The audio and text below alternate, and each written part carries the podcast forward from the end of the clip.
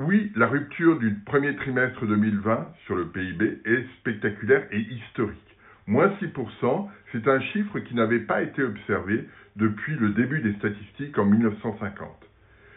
On avait eu euh, les événements de mai 68 qui s'étaient traduits par une baisse de 5,3% du PIB au euh, deuxième trimestre 1968, mais avec derrière un rebond très important, l'ordre de 8% au troisième trimestre. L'économie était à l'époque dans, la période des Trente Glorieuses et la croissance potentielle de l'économie française très élevée.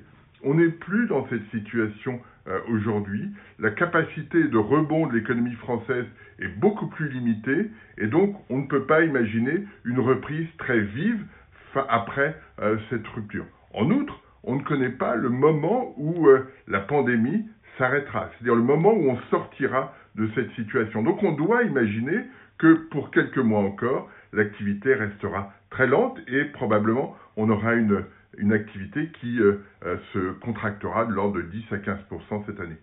Dans ce cadre, la politique économique a un rôle absolument considérable. Il faut que le gouvernement prenne en charge, et c'est ce qu'il va faire, l'économie pour que, au moment de la sortie de pandémie, eh bien, l'économie puisse retrouver une allure normale. C'est ce point-là qui est important aujourd'hui.